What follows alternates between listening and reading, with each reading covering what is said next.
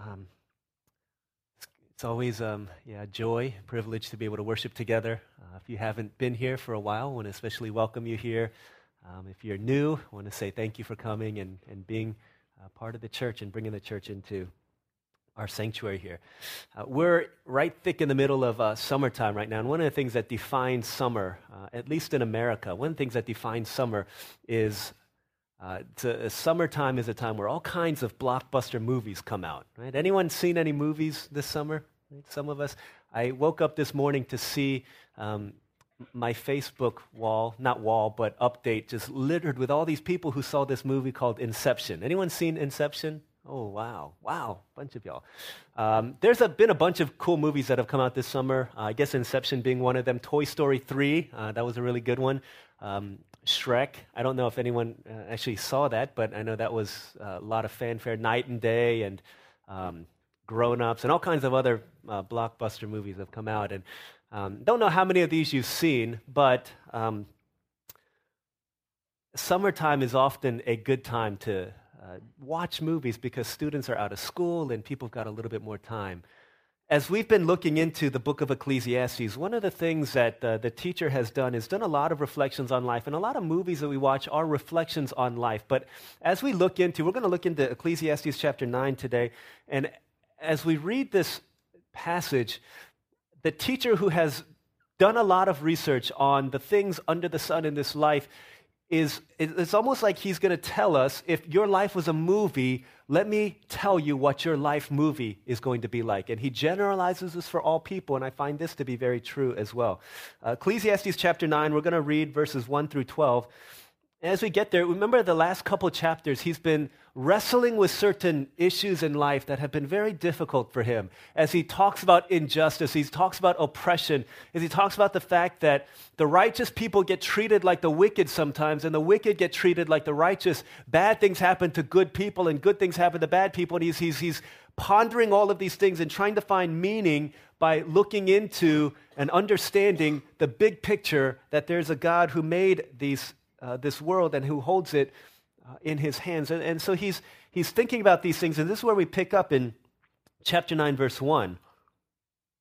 He says, So I reflected on all this and concluded that the righteous and the wise and what they do are in God's hands, but no man knows whether love or hate awaits him.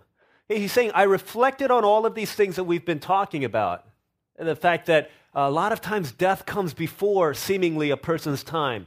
I reflected on the fact that there's all kinds of wickedness and all kinds of oppression where the powerful oppress the weak and, and the weak end up uh, just getting a, a, a, raw deal and getting a, a bum hand in life. And he's reflecting on all these things. And here's what his conclusion is that the righteous and the wise are still in the hands of God as well as the things that they do. The righteous and the wise, even though a lot of times they, it seems like they're getting a raw deal. It seems like they're getting uh, things that they don't deserve in life. Saying everything that comes to the righteous and the wise, everything that is dealt to them has been dealt by the altogether good hand of God, and we can trust that. We can trust that. That's what he's saying. Uh, when um, you know, we finish feeding our baby Manny after one of the meals, she has to eat these vitamins to kind of uh, give her extra uh, health benefits. And the vitamins uh, are really uh, don't taste good to her. And so they kind of taste like um, there's this Korean medicine. I don't know if you're, if you're Korean, if your parents have ever made this, your mom ever made it. It's made out of like tree bark and all kinds of like crazy natural things. And it's like brown and it just smells awful. It's supposed to be healthy for you. And so this is what, to me, this is what it smells like. And so every, uh, every night after Manny eats, we have to, to, to squirt this thing about like this much into her mouth. And the first time she ate it, she, you know, she didn't know what it was, and so she opened her mouth. But every time after that, it's been really nasty for her.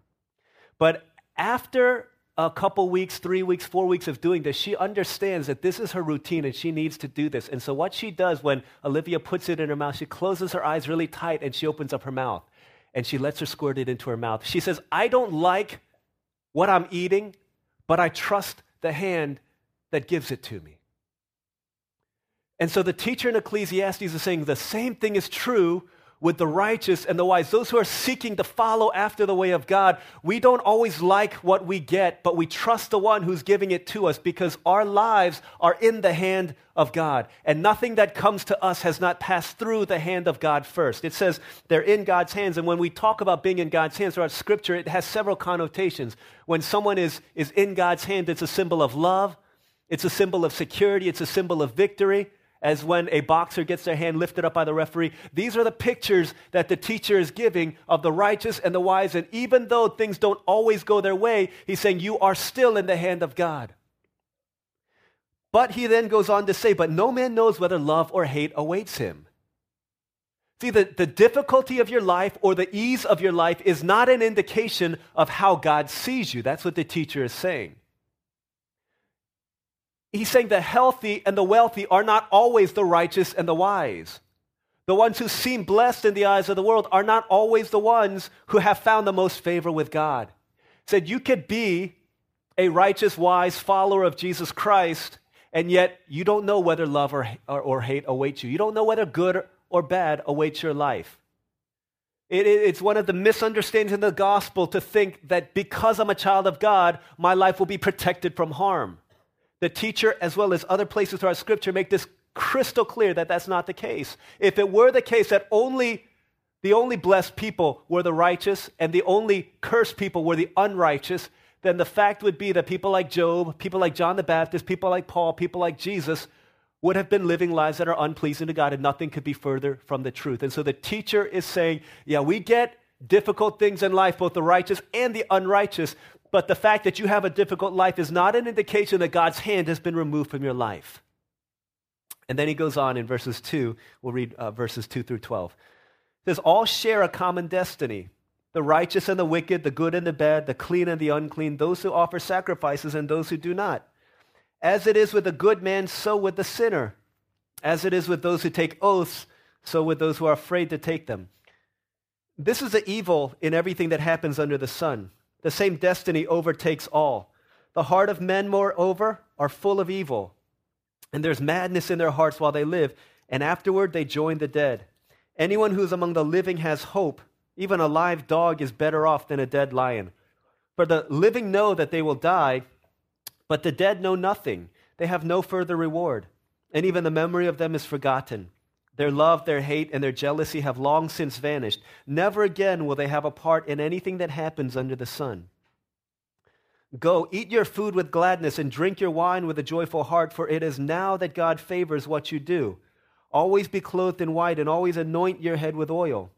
Enjoy life with your wife, whom you love, all the days of this meaningless life that God has given you under the sun, all your meaningless days. For this is your lot in life and in your toilsome labor under the sun. Whatever your hand finds to do, do it with all your might, for in the grave where you're going, there's neither working, nor planning, nor knowledge, nor wisdom. I've seen something else under the sun. The race is not to the swift, or the battle to the strong, nor does food come to the wise, or wealth to the brilliant, or favor to the learned. But time and chance happen to them all. Moreover, no man knows when his hour will come. As fish are caught in a cruel net, or birds are taken in a snare, so men are trapped by evil times that fall unexpectedly upon them. This is God's word. As we look into these verses, the teacher, we can kind of imagine him saying, If your life were to be a movie, let me tell you what your movie would be like. Hey, think about the movie of your life. If we, if we were to do a movie of um, Mr. Charlie Lee, he'd be played by uh, none other than Steven Seagal, right? So Steven Seagal would be Charlie. If we were to do a biographical movie about Daniel Yu, then President Obama would play Daniel. I don't know who would play you in this movie, but the teacher's saying three things that are clear here when it comes to the movie of your life. And here's the first thing the ending of your movie is very predictable. Okay, the end of your movie is very predictable. I enjoy movies where the ending is unpredictable, don't you? Right? Movies that just like at the end of the movie, you're like, no way, did that just happen? Or how in the world did all that come out of all that? Movies like The Usual Suspects, I think one of the greatest movies of all time. Just this crazy movie has got you going, and then at the end, they just kind of pull out the rug from underneath, and you're like, holy smoke. Or, um, not a lot of people like this one, but I like the movie called The Village. You ever see that? the, the, the point is the, the ending was unpredictable. And I thought it was really cool. Uh, recently, a few of us got together and we watched uh, what was that? What was that movie? Shutter Island. Shutter Island. I was like, man, that was a pretty cool one. It's like at the end, you're like, hold up, we need to talk. What was it? What was what was all that about? These movies with unpredictable endings that just just get you saying, wow, what happened? The teacher in Ecclesiastes says your movie's not like that. Your movie is not an unpredictable ending. Saying every single one of us, our stories are the same. The end of the movie, you and every other character in your story is going to die. He says it in verse 2 all share a common destiny. The righteous and the wicked, good and bad, clean and unclean, those who offer sacrifices and those who don't, good and the sinner, those who take oaths and those who are afraid to take them. Said every single one of us, the movie of our lives is going to end the exact same way. We're all going to die. And the only thing we don't know is how long our movie is going to be. Very interesting, isn't it?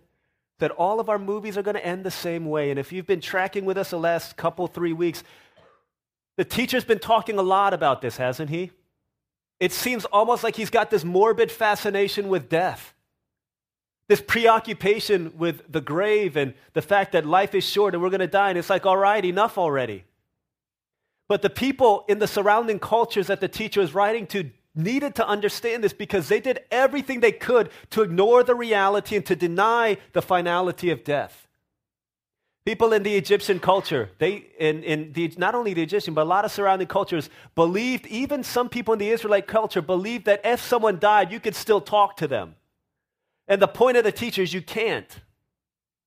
Because the movie ends the same way. It's dead and it's over. You can't do undo. You can't do restart. You can't control Z this action because it's, it's, it's done. It's over. See ya. Wouldn't want to be ya. When it's over, that's it. Some people in the Egyptian culture, like I was talking about, they would bury the Pharaoh not only with gold so that Pharaoh could enter into the, into the next world with gold, but they would bury living concubines and living servants to tend for the Pharaoh, so that when the Pharaoh entered into this next world that they believed in, the Pharaoh would have all of these pleasures and all of these delights to go along with him. See, the people of Israel were living surrounded by cultures that denied the reality and the finality of death. And if we're honest with ourselves and with our culture, we live in a culture that's very much the same. We do as much as we can to ignore death, to push it away, to delay it, to deny it. There was a, a bedtime prayer that children would pray. I don't know if they pray it these days, um, not as much as they used to, but most children growing up in the 50s and 60s would recite this prayer when they would go to bed. They would say, Now I lay me down to sleep. I pray the Lord my soul to keep it. If I should die before I wake, I pray the Lord my soul to take.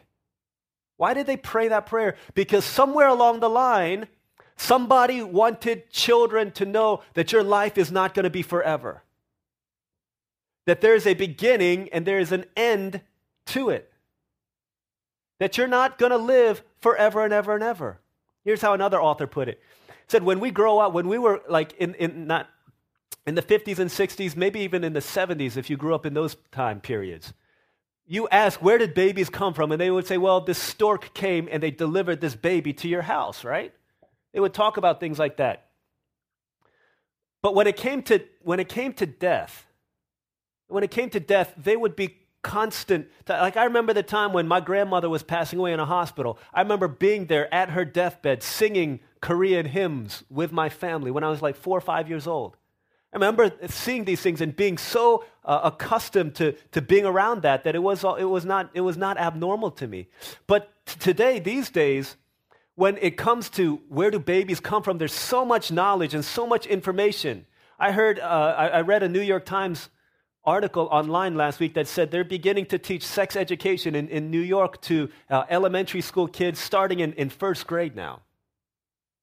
Right? First grade that at that age, they're beginning to learn where babies come from. But you, you talk about death now, and they're like grandma sleeping in a garden surrounded with flowers.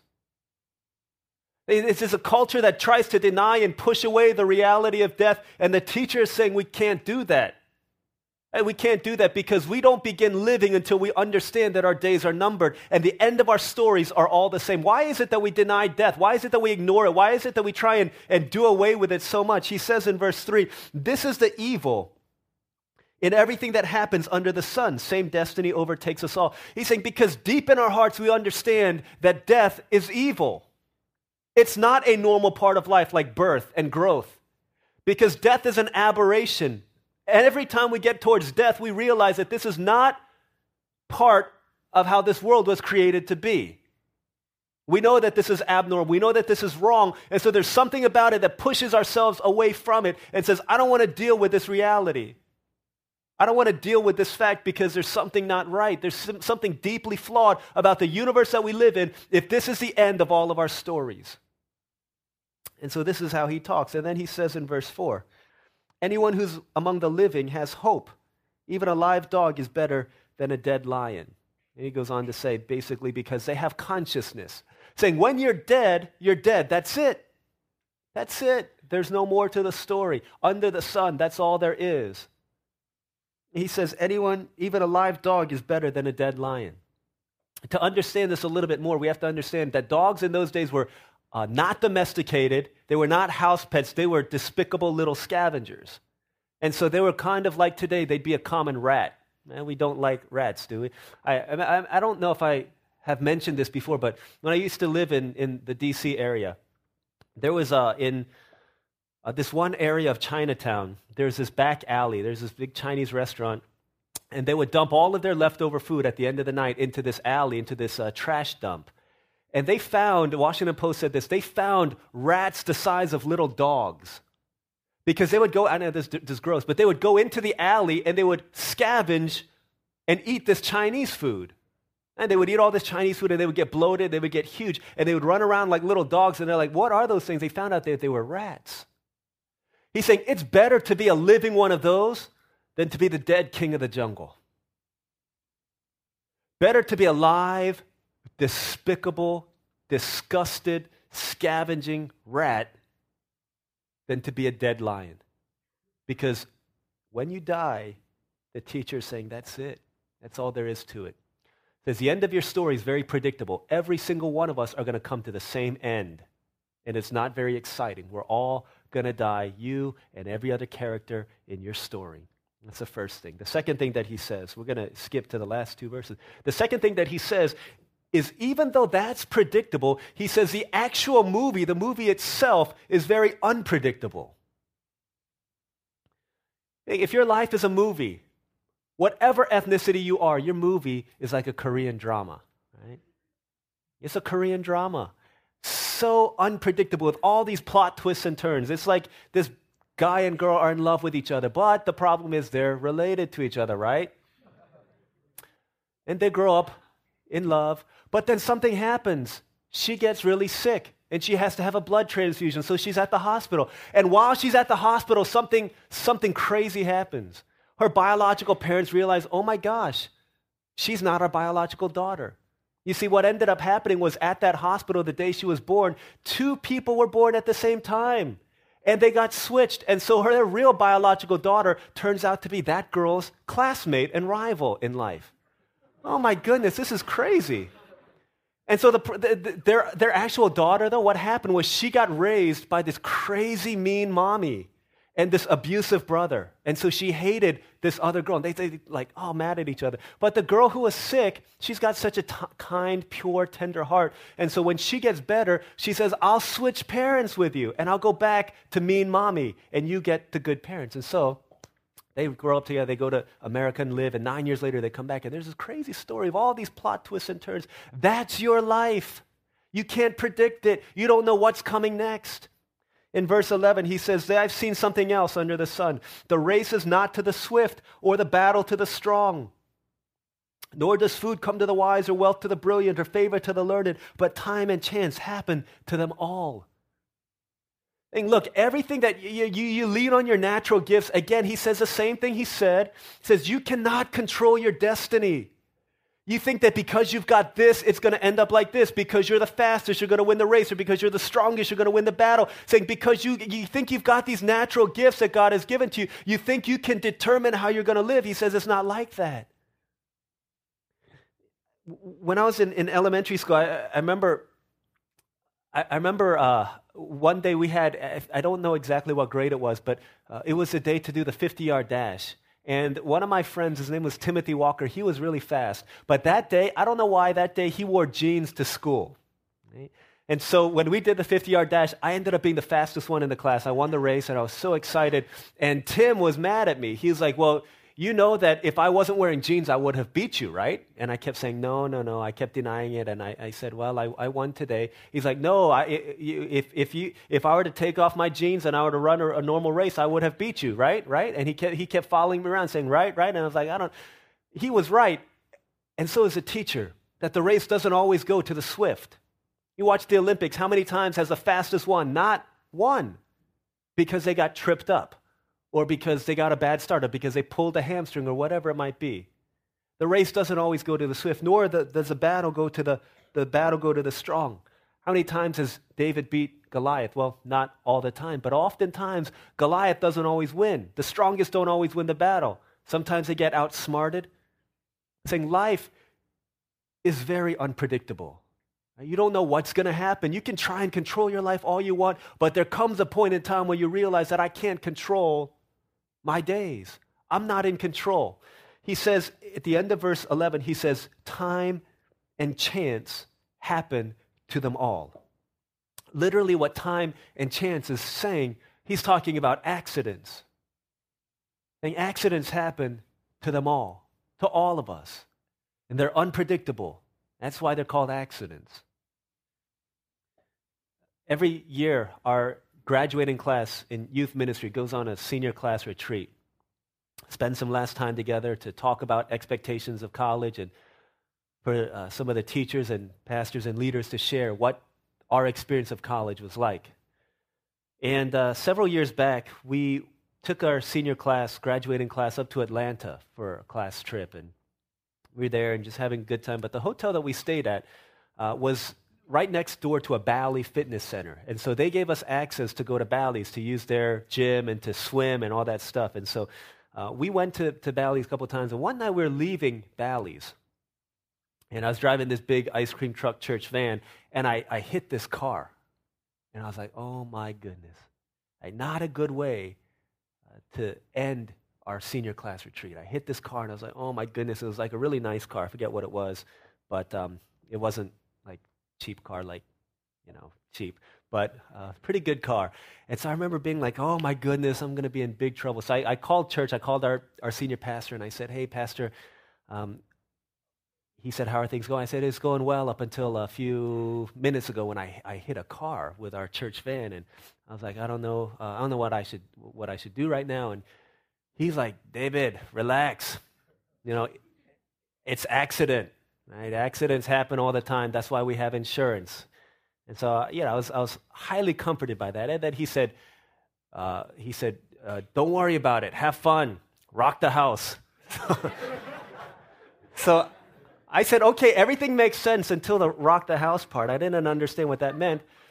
But I understood what he was saying. He's saying accidents happen, right? Accidents happen. That's why we have insurance. So the teacher says accidents happen to all of us. And the hardest thing about them, it says in verse 12, moreover, no man knows when his hour will come. As fish are caught in a cruel net, or birds are taken in a snare, so men are trapped by evil times that fall unexpectedly upon them. See, the thing about accidents and the thing about life is that unexpectedly these things happen. Unexpectedly these things come to us. Unexpected moments that changed the way we live and that shape the way we live life. He's saying not only is death certain, but it's sudden and many times it's unexpected. Look, the end of your life is very predictable, but the story of your life, the movie of your life, the actual movie is very unpredictable. So, what do we do in light of all of these things, in light of these two huge realities the unignorable fact that we die and the reality that life is so important. What do we do with all these things? The last thing that the teacher says in verses 7 through 10, in light of this, he says, enjoy the show. Several times in Ecclesiastes, in the first nine chapters, he's talked about this idea of in light of these things about life, in light of these things that are true, he tells us to enjoy life. He said that about six or seven times, but never does he say it as forcefully or as specifically as he does it here. Never does he string together commands as he does here. In fact, five commands in a row, one right after the other, he strings together saying, Enjoy life. And he commands us in an imperative fashion enjoy the life you've been given. In light of the fact that you're all going to die, in light of the fact that you don't know what today or tomorrow holds, you've got to enjoy life because it's a gift that God has given to you. And then he gives five ways that we can do that. The first thing he says in verse 7, he says, Go. And then in the actual language, in the original language, this is a command in and of itself. He says, Go, in opposed to sit, in opposed to stand there, in opposed, as opposed to, to just lying down and doing nothing, being lazy, he says, Get up and go. Live with a renewed sense of urgency. Some of us talk so much like we need to live with urgency. They say, You, you don't do anything about it. He says, Go. Live, get up and move and embrace the life that God has given to you. Don't waste your time in laziness. Don't waste your time in things that you regret doing. Get up, live, and go. Don't just sit there. Don't just stand there. Go. Be the woman, be the man that God's calling you to be and live and enjoy. But don't just sit there. Get up and move. Go, he says. The second thing he says, Eat your food with gladness and drink your wine with a joyful heart, for it is now that God favors what you do. The second thing that he tells us to do is to eat and to enjoy what we eat. Uh, this is, I mean, so, sometimes we have this sense, like the ascetics of old have this, this, this view that all the things of this life, the pleasures of life, must be abandoned, must be forsaken, must be completely weaned out of our lives the teacher and other places in Scripture, Jesus himself would say the same thing. Says it's the complete opposite. The gift of God that He's given to you of food and drink, enjoy that. Eat well, eat good food, enjoy it. Don't feed yourself junk food all of the time. But eat and enjoy the things that God has given to you. Don't just gorge yourself with food and do it for the, fact that I need to be healthy, I need to be strong, or I need to have strength to do my work. But he says, enjoy that food, slow down so that you can savor. You're not like the ancient Israelites who only had manna and quail, but God gave you different foods to enjoy and different tastes to enjoy. Once I went to a Korean restaurant and I was eating my food, and there was this um, Latino couple that was eating uh, at the booth next to me. And the Korean waitress, the Korean server came and she's like, Have you ever eaten Korean food before? And they said, Well, we have. And she's like, Do you know the philosophy behind it or the psychology behind it? And they were like, No. And I was like, No, I haven't. So I leaned in to listen. And she brought out all of these um, kind of like foods that you eat with your food in Korean is called banchan. She brought all this stuff out and she's beginning to explain the way that Koreans eat. I had no, I, I don't know if she's making this up, but it's fascinating to me. She said the way that this is arranged is that each of these foods meets a, it hits a different taste bud on your tongue. This thing is sweet, this thing is salty, this thing is sour, this thing is spicy, this thing is bitter. And the way that we're supposed to eat, the Korean people eat, is that they enjoy all of these different tastes and it causes an explosion of party and, and sensory delight in your mouth. And I was like, I never knew that. I just ate the I just ate the meat and the kimchi there. But just, just explaining that, I was like, wow, it's such a good thing that God gave us the ability to enjoy food. Eh, sometimes we have this view that religion has to be gloomy, and that's what Jesus condemned the Pharisees for. They said, Jesus, here you come eating and drinking and hanging out with all these people. And Jesus likened, he wedded spirituality to joy, not to gloom. Granted, Jesus wasn't laughing the laughter of fools, as PG talked about a few weeks back, but he was laughing in the joy and the enjoyment of the gift that God had given to him. But he says, enjoy it. Enjoy life, enjoy food, enjoy drink. It's a blessing. And then he says in verse 8, always be clothed in white and always anoint your head with oil. There are a lot of different connotations that white clothing and oil have in those days, but one of the things that it that is talking about is to wear bright clothes. And when you anoint your head with oil in this context, he's saying celebrate life when you anoint your head with oil, amongst the many things it means in this context, most likely what it means is it's anointing your, your head with oil in, like in a celebration. Like when a basketball team or a baseball team wins the championships, they pour champagne over themselves. The teacher is saying this is how we ought to live live in celebration. Celebrate the moments of life. Celebrate whether it be birthdays or graduations or, or just the, the everyday. Celebrate life. Give thanks to God for all of these things that you've been given. Celebrate the beauty and the wonder of the life God has given to you. Be the most interesting man in the world. Be the old spice dude. Enjoy life. Celebrate. And the fourth thing he says, verse 9 enjoy life with your wife, whom you love, all the days of this meaningless life that God has given you. Enjoy life with your wife, and then he reminds you not just enjoy life with your wife, but he says, whom you love. Remember? You love her. Act like you love her. Remember why you got married. And if you're not married, he's talking about the gift of companionship, of friendship. The most lonely person he talked about in chapter 4 is a person who's, I'm sorry, the most sad person is a person who's all alone, who has no friends to go through life with. Enjoy the gift of companionship. Don't be ships passing in the night. Don't be ping pong balls and pool table balls that just bounce, always being surrounded but never really connecting. Enjoy life with your wife, with your friend, with your spouse, with your neighbors, with your church members. Enjoy it with them. And then lastly, verse 10 whatever your hand finds to do, do it with all your might. For in the grave where you're going, there's neither working nor planning, nor knowledge, nor wisdom. He says, work. Do, whether this is work in your vocation or work in doing good, he says, whatever your hand finds to do, he's talking about opportunity. Whenever opportunity knocks, embrace it. It's like the famous person, famous quote that says, I shall not pass this way but once. And whatever good I can do, I will do it because I won't go this way again. Says, if there is good to be done in someone's life, then do it. Because a day is coming, you don't know when it is, but it is certain when you will no longer breathe the breath of life in this earth.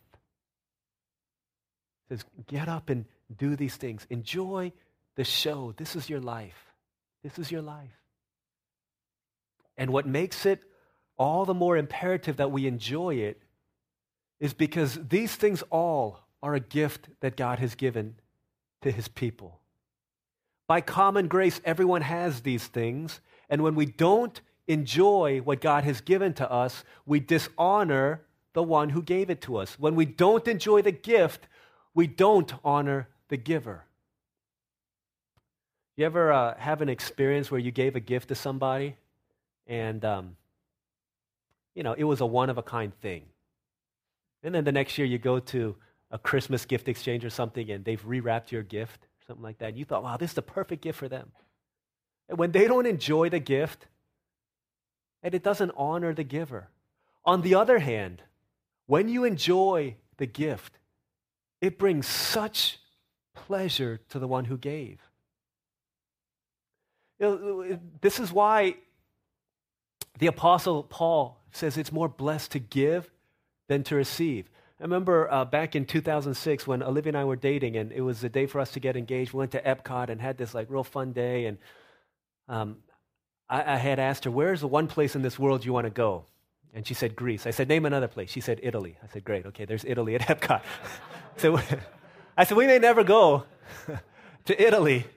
But uh, let's go to Italy today. So we went there, and then the fireworks were going off. It was really cool, and I busted out this, this ring that I had saved up for and I gave it to her. And to see the delight on her face, the enjoyment of the gift that I had given to her, that I had picked out especially for her and said, This is for you. And to see her enjoying it and to see her delighting, and it wasn't, it wasn't a huge rock, it wasn't a great big thing, it wasn't, I mean, but it was specifically chosen for her. And then to see her talking with her friends and enjoying in what I get, that brought so much joy to me. I think in that kind of an instance, in that circumstance, I think the happiest person is not the girl, I think it's always the guy. It is better to give. There's a delight in us when the other person enjoys the gift that we have given to them. How much can we delight in the gifts that God has given to us so that He would receive the pleasure, that he would receive the blessing, that he would receive the honor, that he would receive the joy. You see, when the teacher talks about it, especially in verse 9, it's just like enjoy it, but life still stings. In, in verse 9, enjoy life with your wife whom you love all the days of this meaningless life God's given you, all your meaningless days, for this is your lot. It's almost like he's like, enjoy because that's the best you can do. The reality is, it's the best that some can do. Because if you remember in the garden, God gave all of these things as a precious gift to his people a wife to enjoy, food to enjoy, work to enjoy. But all of these things have become distorted so that instead of, oh my goodness, this is bone of my bones and flesh of my flesh, what is it? It's, she made me sin. And we begin blaming each other, pointing fingers, begin manipulating each other. Adam, eat this, we can be like God. Eat this, look what, what, have you done? Blaming. And all of a sudden, marriage has taken a hit. All of a sudden, work, which was supposed to be such a delight, now by the sweat of our brow we do it. And the food that was given because of sin, we ate that forbidden fruit. And all the teacher's right. For a great number of people, that's the best they can do. But we enjoy the gift of God to the degree that we understand deeply and desperately in our heart the wonder of the gospel. That all of these things that have been broken, Jesus has taken the curse for them because of our sin. Because of our sin, he took the curse. And when he rose from the dead, this is the ultimate in the unpredictable ending that Jesus' life didn't end in death, it, he rose again and gave victory to all who would put their faith in him, so that now we can enjoy these gifts the way that they were meant to be enjoyed. Because we understand how God wants us to enjoy them, not as an end in themselves, but as a means to enjoying and worshiping and honoring the King of Kings and the Lord of Lords. And He promises that for us now, Here's the ultimate plot twist that our lives, if we put our faith in Jesus Christ, don't have this predictable ending of death. But in the ultimate aha moment, he conquered death for you and me and all who would put their faith in him. And he says, This is a movie worth living in. This is a movie worth paying for. I did it so that you could have it freely, that you could enjoy the show. Let's pray together. Let's uh, take some time as we reflect on life, as we reflect on this teaching. Reflect on the imperatives that the teacher has given to us, and we see them in light of the gospel. How is Jesus, how is the Father calling you to live? Have we been honoring Him by celebrating life, by being good with our companions, by giving thanks to God for the blessings of life? Or have we neglected the gift of God for other things? Let's take some time if we need to uh, confess, if we need to repent to the Lord and, and receive His grace again, then let's do that. And after we've done that, or if we maybe feel the need to not do that, then let's pray for ourselves. God, help me. Teach me, show me what this means today to enjoy the show. Maybe it means being good to my parents. Maybe it means enjoying, cherishing the relationships with my friends again. Maybe it means sitting down and really enjoying my meals together with my friends or family. Not only eating the meals for the sustenance that it gives to me, but enjoying them and enjoying the fellowship around the table as well. Let's take some time to pray to the Lord and ask Him that He would help us to live life in light of His teaching today. So let's take a couple moments to go before the Lord in prayer as we respond to his word.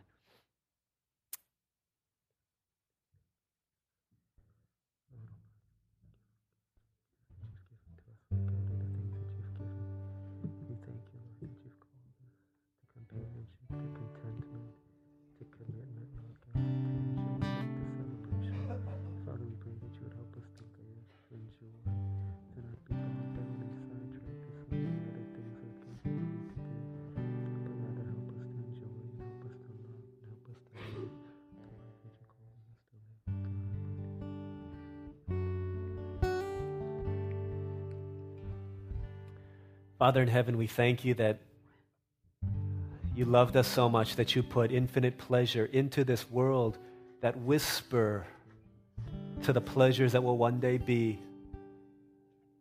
in the eternal life with you. Father, we know that we've blown it because not only our forefathers, Adam and Eve, but we do it too.